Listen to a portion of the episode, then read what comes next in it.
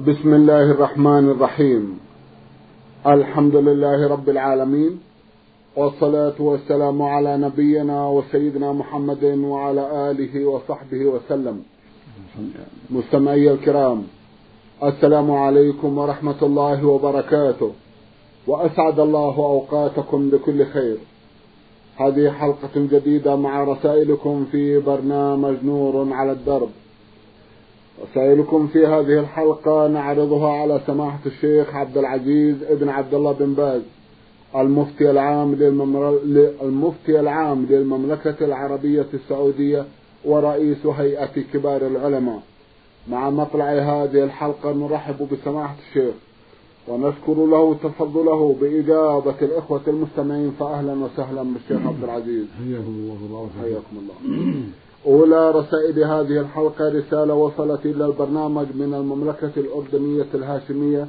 باعثتها إحدى الأخوات تقول المرسلة ميم صاد عين من الأردن.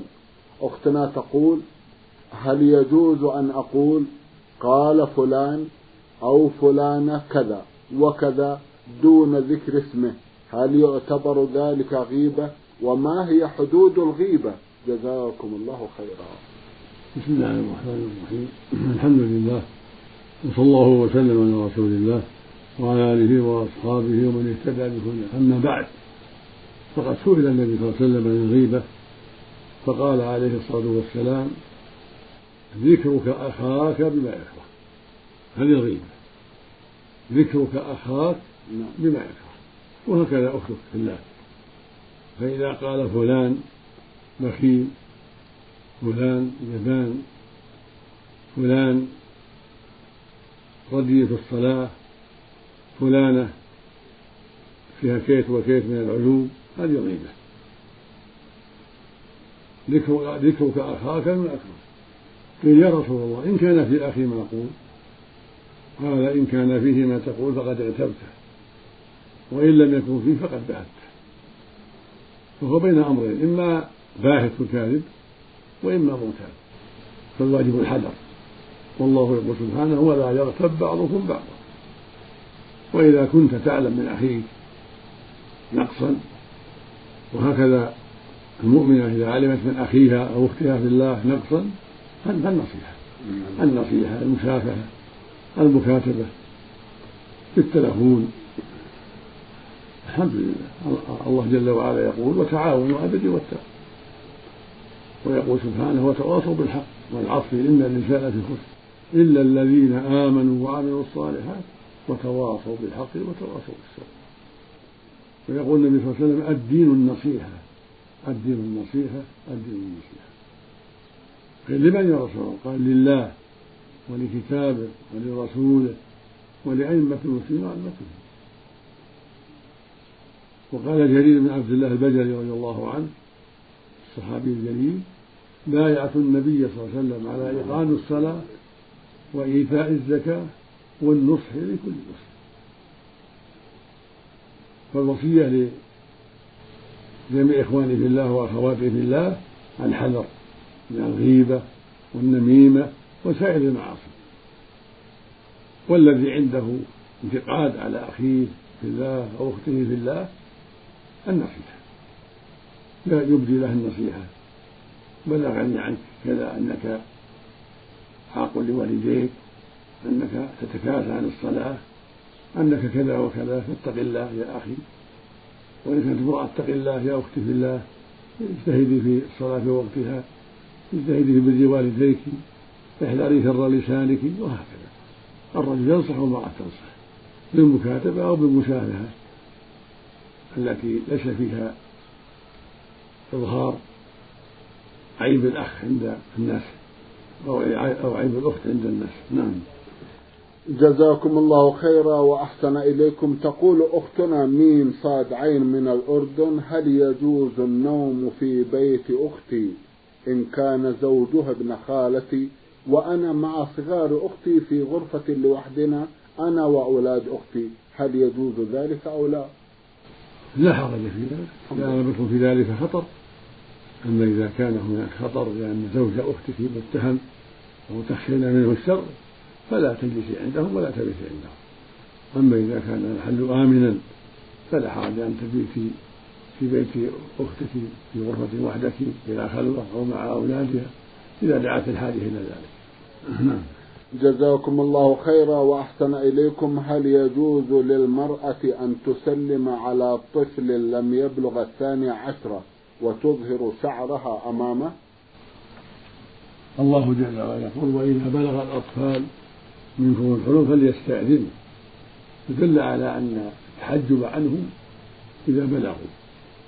والبلوغ يكون بخمسة عشر سنة فأكثر أو بإنبات الشعر خاشن حول الفرد أو بالاحتلام يعني بالإنزال عن شهوة في النوم أو في اليقظة.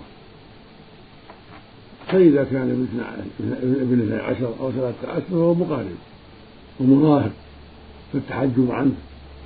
أو أحوط وأولى فلا تكشف الشعر ولا غيرهم من بدنها فالتحجب من المراهقين أولى لأنهم من أهل الشهوة والفتنة. فالتحجب عنهم أولى وأحوط. نعم. جزاكم الله خيرا. إذا كان الإنسان لا يصلي إلا يوم الجمعة فهل يعتبر كافرا؟ نعم الذي لا يصلي إلا يوم الجمعة يعتبر كافرا لقول النبي صلى الله عليه وسلم بين الرجل وبين الكفر والشرك ترك الصلاة وهذا قد تركها ولقوله صلى الله عليه وسلم العهد الذي بيننا وبينهم الصلاة فمن تركها فقد كفر. وقوله صلى الله عليه وسلم من ترك صلاة العصر حبط عمله وحبط العمل يكون بالكفر بالله هذا هو الأغلب. حبط العمل يكون بالكفر. قال تعالى ولو أشركوا لحبط عنهم ما كانوا يعملون. قال تعالى ومن يكفر يكفر بالإيمان فقد حبط عمله وهو في الآخرة من الخاسرين. فالواجب عليه التوبة إلى الله والندم على ما مضى منه وأن يستقيم على الصلاة في جميع الأوقات حتى يموت. ومن تاب تاب الله عليه. جزاكم الله خيرا. هل يأثم المسلم إذا نام على يده اليسرى؟ لا حرج في ذلك. لكن الأفضل أن يبدأ النوم على اليمنى. كان النبي صلى الله عليه وسلم يبدأ باليمنى. ويقول صلى الله عليه وسلم إذا أتى أحدكم فراشا فليتوضأ ثم يضطجع على جنبه الأيمن. هذا هو الأفضل أن يبدأ النوم في الليل على جنبه الأيمن وهو على طهارة. هذا هو الأفضل. وإن نام على يساره فلا حرج. وإذا بدأ النوم ثم انقلب فلا بأس. نعم. جزاكم الله خيرا. إذا نسيت المرأة وارتدت ثوبا كان عليه عطرا وقد نسيت ذلك وخرجت بهذا الثوب. فهل تكون آثمة؟ إذا نسيت ولم تشعر به إلا بعد ذلك ليست آثمة الله يقول ربنا لا تؤاخذنا إن نسينا أو فقال الله قد فعلت. فإذا علمت تزيله. إذا علمت تزيله في المحل الذي تعلم فيه حيث أمكن. فإن لم يمكن فإنها معذورة حينئذ حتى تصل إلى بيتها. نعم. جزاكم الله خيرا. بالنسبة للمرأة كيف تكون جلسة التشهد الأول والأخير في الصلاة الرباعية؟ الصواب أنها لله لقول النبي صلى الله عليه وسلم صلوا كما رأيتموني أصلي. ولم يقل هذا للرجال خاصة. صلوا كما رأيتموني أصلي. فالمرأة والرجل في هذا سواء بين السجدتين تجلس على رجلها اليسرى تفرشها وتجلس عليها. التشهد الأول كذلك في الأخير تتورك تقعد على مقعدتها وتخرج رجله اليسرى رجله اليسرى من يمينها تحت رجلها اليمنى كالرجل سواء هذا هو الصواب. نعم. جزاكم الله خيرا. هل ترون تقديم قراءة التفسير على حفظ القرآن؟ كله خير. كون يتعاهد القرآن ولو نظرا هذا مطلوب. وإذا تيسر له الحفظ هذا مطلوب. مع التفقه في القرآن وقراءة التفسير كتب الحديث حضور حلقات العلم يجمع بين هذا وهذا. لأن حفظ القرآن وحده لا يكفي. لابد من حضور حلقات العلم ومراجعة التفسير لمعرفة معنى الآيات حتى يستفيد بقراءته فالمؤمن مطلوب منه العناية بطلب العلم والتفقه في الدين مع العناية بالقرآن والإكثار من تلاوته وتدبر معانيه وإذا تيسر له حفظه فهذا خير إلى خير أو حفظ بعضه لكن ليس بواجب إنما هو مستحب مطلوب إذا تيسر. نعم. جزاكم الله خيرا. هل يجوز لي أن أترك إلقاء الدروس في المسجد وذلك لعدم حضور أحد إليه؟ مع تكرار ذلك لعدة مرات والسؤال لا زال للمستمع ميم صاد عين من الأردن. إذا تيسر لك إلقاء الدرس على الجماعة بعد العصر وبعد المغرب وبعد العشاء. هذه سائلة جزاكم الله خيرا. امرأة. امرأة نعم. تعلمي من حولك من النساء في بيتك ومن يزورك في البيت. وإذا كنت في المدرسة كذلك كنت مدرسة تعلمين الطالبات وتبحثين مع المدرسات إذا كن دونك في العلم أو مذاكرة معهن إذا كن مثلك أو أعلم منك حتى تستفيدي ويستفيدوا. المقصود أنك تبذلي ما تستطيعين في توجيه الناس إلى الخير. الطالبات ومن يجالسك في البيت ومن يزورك ومع المدرسات للمذاكرة تستفيدي منهن إن كن أعلم منك وتفيدينهن إن كنت أعلم منهن. المقصود التعاون البر والتقوى. بالمذاكرة بينك وبين المدرسات وبتوجيه الطالبات وتعليمهن وهكذا في البيت مع من يزورك من إخواتك في الله نعم جزاكم الله خيرا وأحسن إليكم. حول تدريس النساء في المساجد سماحه الشيخ لبعض إخوانكم طلبة العلم رأي آخر إذ لا يرى ذلك. ما هو توجيه سماحة الشيخ؟ هذا في التفصيل إذا امكن أن تدرس النساء في المسجد على وجه لا فتنه فيه مع التحجب أو مع كونهن في محل خاص ما يأتيه الرجال فهذا لا بأس ولا حرج فيه. الحمد لله. المهم إيصال العلم إلى الرجال والنساء. فإذا كان في المسجد محل خاص أو في مدرسة أو في البيت المهم أن تعمل ما تستطيع في إيصال العلم إلى أخواتها في الله أو إلى الطالبات في المسجد أو في المدرسة أو في بيتها أو في بيت إحدى أخواتها والحمد لله. نعم. جزاكم الله خيرا. إذا كان يستمع إلى هذا الدرس عبر مكبرات الصوت رجال فهل ترون في ذلك شيء أو أنه جائز؟ نعم قد ينفع الله به الرجال. الحمد لله. قد ينفع الله به الرجال. وإن كان صوتها قد يعني يحصل بفتنة لكن ليس المقصود هذا إنما هي تدرس النساء. فإذا سمع صوتها بعض الرجال فلا يضر ذلك. نعم. جزاكم الله خيرا وأحسن إليكم. هل يجوز أن أفتي الناس بما أسمعه من فتاوى عبر برنامج نور على الدرب؟ نعم لك أن أن تفتي الناس سمعت وأنت ضابط له تقول عن فلان تنسبه لصاحبه مو عنك تقول سمعته في البرنامج من كلام فلان أن أن حكم كذا وكذا. هذا من باب التبليغ تبليغ العلم. إذا كنت ضابطا لما سمعت أما إذا كنت عندك شك فلا. لكن إذا ضبطت الكلام وحفظته جيدا فتنقله إلى غيرك تقول سمعت فلان في نوع الدرب عني أو عن مثل الشيخ صالح فوزان الشيخ عبد الله بن الشيخ محمد بن عثيمين الشيخ صالح حيدان تنقل عنه الشيخ صالح مصول لا تنسب لنفسك. تنسب تنقل عنهم كما سمعت حرفا بحرف لا تزيد ولا تنقص ولا تغير شيئا. فأنت مشكور مأجور أما أن تنقل ولا تنسب لا لأنك قد لا يثقون بك وقد تزيد أو تنقص لكن انقل عن العالم نفسه. الذي سمعت كلمته تنقلها بحروفها لعل الله ينفع بها. اللهم آمين. جزاكم الله خيرا وأحسن إليكم. هل يجوز أن أكتب لأختي بحثا وتقدمه باسمها لأنها مشغولة؟ وهل يعتبر هذا من الغش؟ والسؤال لأختنا ميم صاد عين من الأردن. نعم هذا من الغش. عليها أن تعد البحث تعمل تجتهد لأن المقصود معرفة علمها وبصيرتها.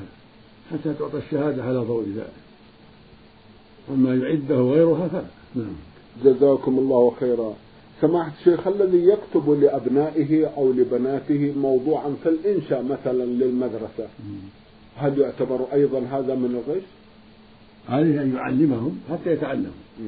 مو بس كتابة مجردة. نعم. أن يعلمهم ويفقههم حتى يتعلموا ويستفيدوا.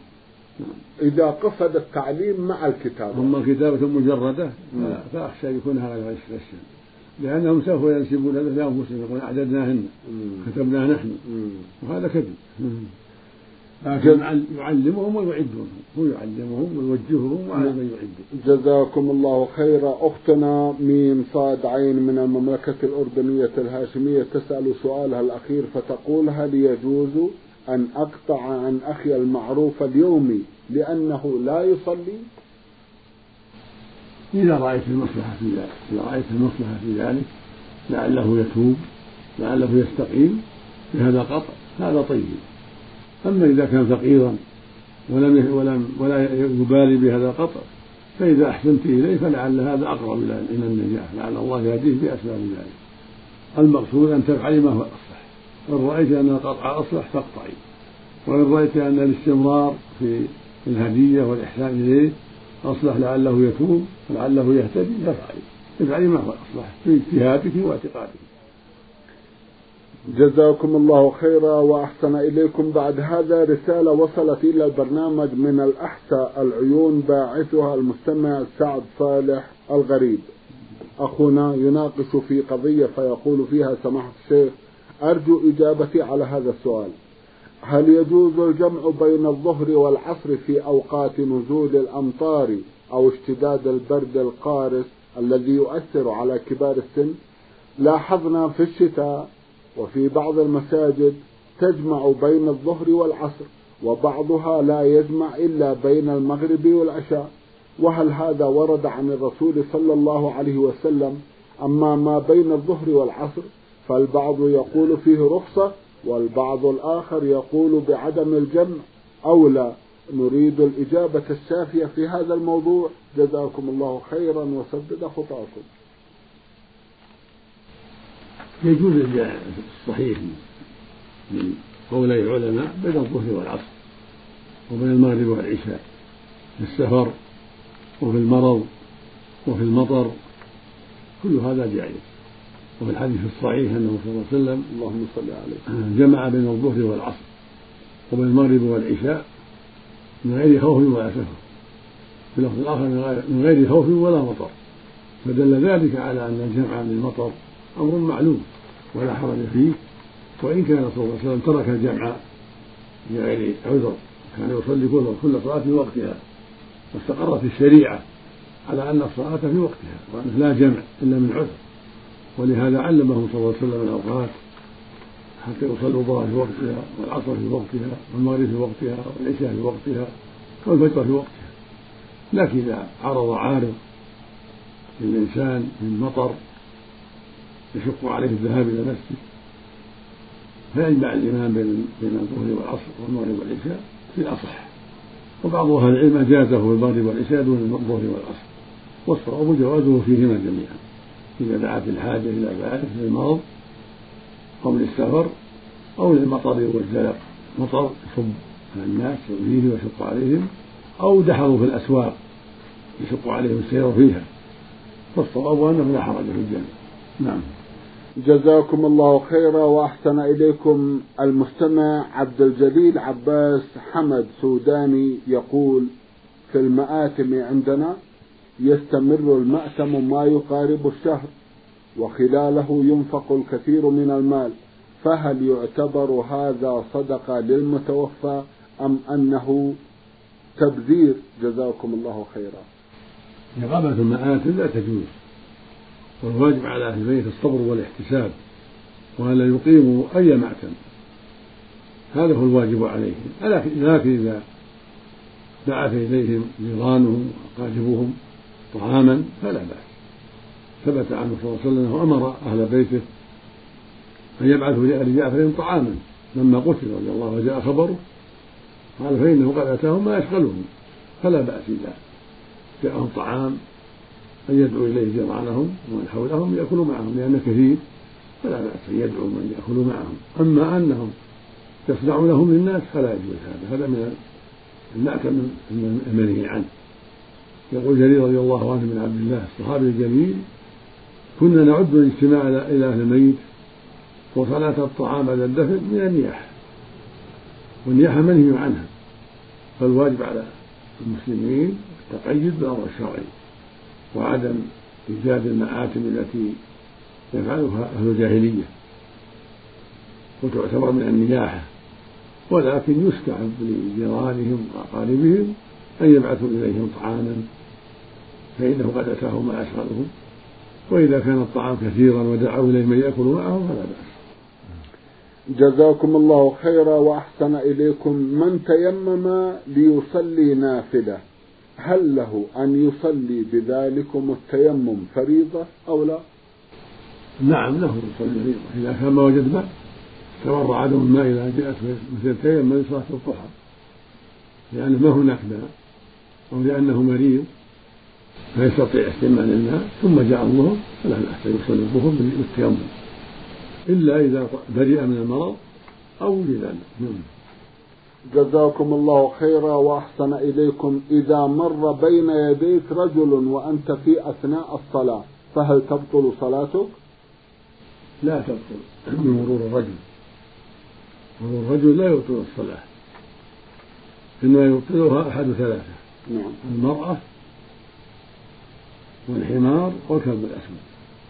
كما قاله النبي صلى الله عليه وسلم يقطع صلاة المرء المسلم إذا لم يكن بين يديه مثل مصلاة الرحل المرأة والحمار والكلب الأسود.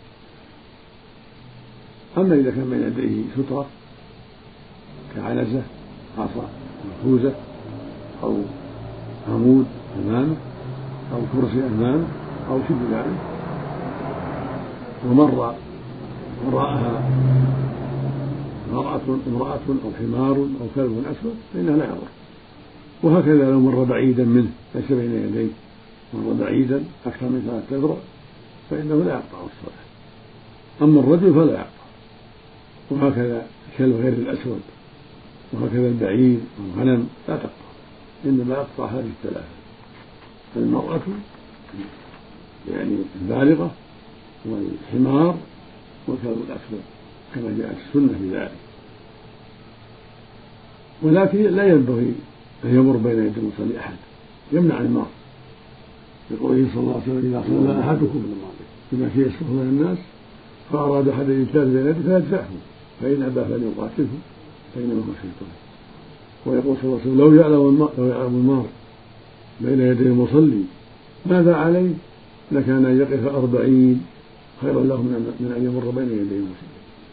فالمقصود أن المصلي يمنع المار ولو كان رجلا ولو كان حيوانا يمنعه إذا استطاع. ولكن لا يقطع صلاته إلا أحد الثلاث. المرأة والحمار والكلب الأسود. لكن يمنع الرجل أن يمر يمنع الصبي أن يمر يمنع العنز أن تمر وهكذا. إذا استطاع ذلك. في الحديث الذي سمعت قوله صلى الله عليه وسلم اللهم صلى أحدهم إذا في يستر من الناس وأراد أحد يجتاز بين يديه فليدفعه فإن أبى فليقاتله فإنه هو نعم. جزاكم الله خيرا وأحسن إليكم المستمع محمد ناجي محبوب من مكة المكرمة بعث برسالة وضمنها جمعا من الأسئلة. في أحدها يقول قمت في العام الماضي بفريضة الحج عن نفسي ثم في السنة التالية قمت في رمضان بعمرة عن جدتي وفي نفس السنة قمت بالحج عنها أيضا ولم آت بعمرة لها بعد نهاية الحج. فهل ما قمت به فهل ما قمت به صحيح في الحج عنها؟ كله طيب جزاك الله خير. الحمد لله. هذا من البر والصيام فجزاك الله خير. فالعمرة حسنة في رمضان والحج كذلك ولا حاجة إلى عمرة بعد رمضان ولا بعد ولا بعد الحج. العمرة في رمضان عنها كافية والحمد لله. نعم. جزاكم الله خيرا. هل يجوز أن أقوم بالطواف حول الكعبة لوالدتي؟ ليس عليه دليل. تركه أولى تطوف عن نفسك وتدعو لها في طوافك وتدعو لغيرها من أقاربك والمسلمين لأني لا أعلم في هذا شيئا صحيحا عن النبي صلى الله عليه وسلم. يدل على أن يطاف عن الغيب. وإنما يحج عن الغير أو يعتمر حج كامل أو عمرة كاملة. أما أن يطوف عن فلان أو فلان فليس عليه دليل فيما أعلم وإنما يطوف لنفسه ويدعو لمن أحب. نعم. جزاكم الله خيرا. أنا في جوار مسجد صغير يجتمع الناس فيه على فريضة العصر والمغرب وبعد ذلك لا يجتمع فيه سوى اثنين أو ثلاثة. هل هل يجوز لي أن أذهب إلى مسجد آخر توجد به جماعات كبيرة وترك الأذان والإقامة في هذا المسجد الصغير؟ الأقرب والله أعلم أنك تبقى في المسجد لأن هذا من أسباب جمع الناس والصلاة في المسجد وعدم إهماله. إذا كنت أنت المؤذن فتؤذن فيه وتقيم فيه بمن حضر مع الإمام. والحمد لله. إلا إذا كان مساجد التي فيها الجنب الغفير كثيرة.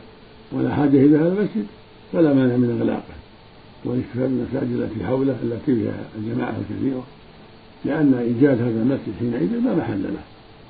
فعليك أن تراجع الأوقاف وأهل العلم في بلدك حتى ينظروا في الأمر. نعم.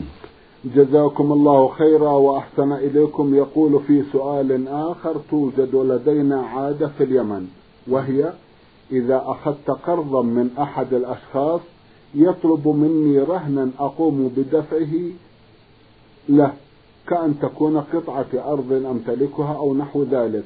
ويشترط علي سنة أو سنتين فترة معينة وإذا لم أدفع له المبلغ قبل نهاية الفترة المبينة تصبح الأرض ملكا له. فهل في هذا شيء؟ وما حكم الشرع في ذلك؟ جزاكم الله خيرا. هذا تراجع فيه المحكمة أنت وصاحبه تراجع المحكمة والمحكمة تنظر في الأمر إن شاء الله. نعم. جزاكم الله خيرا. وفيما إذا لم يقع بعد ولكنهم يفكرون في وقوعه ما هو توجيه سماحة؟ أما الرهن إذا كان الرهن مجردا فلا بأس. أما إذا كان الرهن يستغله كأرض يزرعها ويأخذ زرعها في مقابل الدين هذا ما يجوز. ولكن إذا كان رهنا يعني يكون وثيقة ومنفعة الأرض لصاحبها وراهنها يزرعها وينتفع بها فلا بأس. أما أن يجعل حيلة يأخذ الأرض حتى يزرعها ويستفيد منها في مقابل إمهاله لهذا الرجل في الأرض هذا قرض جر نفعه ولا يجوز. وأما إلزامه بالبيع فهذا يرجع المحكمة تنظر في الأمر. إذا تخاصم ولم يعطيه حقه تنظر المحكمة في الأمر في بيع الرهن وعدمه. نعم. هو لا يمتلك الأرض إلا إذا أخل بالوعد الذي بينهم. لا لا لا, لا يسلم له الأرض حتى يتصل بالمحكمة جزاكم الله خيرا. دخلت المسجد وقد انتهى الإمام من الصلاة فهل يجوز لي أن أصلي خلف مأموم من الجماعة؟ إن صليت خلفه ويقضي صار إماما لك فلا بأس وإن صليت وحدك فلا بأس. هذا هو واسع والحمد لله. الحمد لله. جزاكم الله خيرا وأحسن إليكم سماحة الشيخ في ختام هذا اللقاء. أتوجه لكم بالشكر الجزيل بعد شكر الله سبحانه وتعالى على تفضلكم بإجابة الإخوة المستمعين. وآمل أن يتجدد اللقاء وأنتم على خير. مستمعي الكرام كان لقاؤنا في هذه الحلقة مع سماحة الشيخ عبد العزيز ابن عبد الله بن باز الرئيس. مستمعي الكرام كان لقاؤنا في هذه الحلقة مع سماحة الشيخ عبد العزيز ابن عبد الله ابن باز المفتي العام للمملكة العربية السعودية ورئيس هيئة كبار العلماء. شكرا لسماحة الشيخ. وأنتم يا مستمعي الكرام شكرا لحسن متابعتكم. وإلى الملتقى. وسلام الله عليكم ورحمته وبركاته.